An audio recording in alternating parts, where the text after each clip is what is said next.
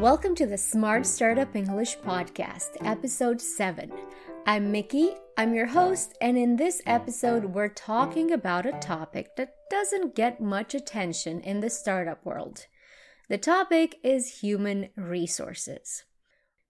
Some startup founders even find the topic boring, but the truth is that there is no company without humans, at least not yet, and most startups need someone on board that can deal with finding the right people for the job. In fact, some tech companies rebranded the human resources department as just people. Not surprisingly, Google was one of the first companies to change the name of their human resources department to people operations way back in 2006 and other companies soon followed suit. To follow suit means to do the same thing that others are doing. It's an expression that comes from playing cards. It has nothing to do with lawsuits, it's not about that. By the way, human resources is shortened to HR, so you'll hear me using that term as well. Going back to our topic, let me ask you this. Do you think that having someone in charge of managing human resources is necessary in a startup? Some founders say yes, others say no. The jury is still out on this one. When we say the jury is out, it means that there's no real consensus, that there are people arguing both sides of the case. On the one hand, startups want to remain agile, they want to be able to move fast without getting bogged down by policies and procedures. That means they don't want things to become complicated, complex, or to stop making progress. Some startup founders believe that their companies are too small to need an HR professional on board. In fact, according to the New York Times, tech startups with under 100 employees have half as many HR professionals as same size companies in other industries. On the other hand, at different stages of growth, startups face some challenges that could benefit from having an HR professional on the team. A few challenges include creating a diverse team, keeping work engagement high, cultivating a healthy office culture, and setting boundaries.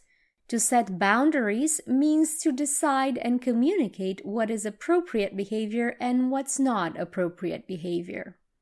Project Include is an organization that provides resources for building diverse tech teams, and they say startups should make HR one of the first 25 hires.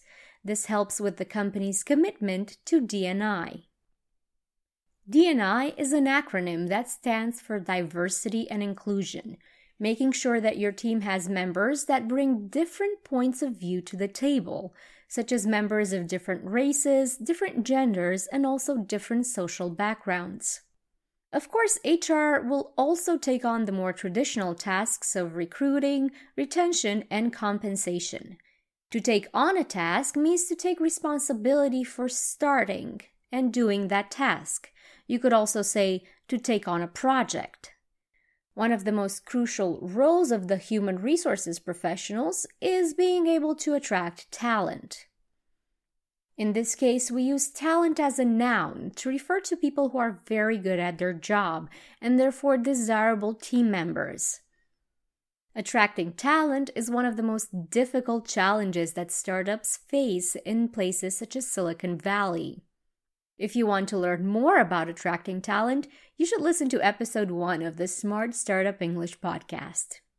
Having said that, there is one thing that startup founders and advisors agree on.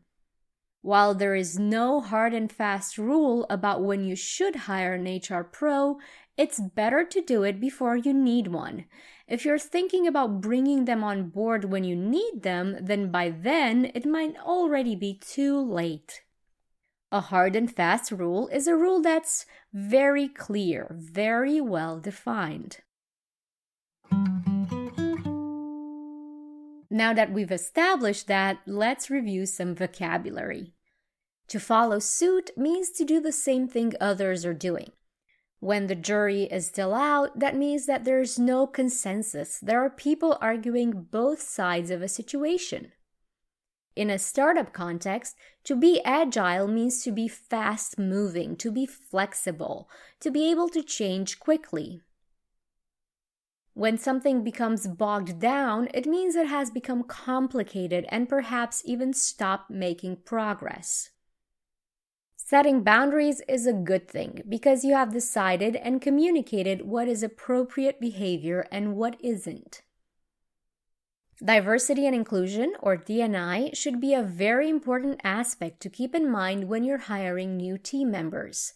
You want to make sure that your team has members that bring different points of view to the table, such as members of different minorities, be it race, gender, sexual orientation, social background, or ability.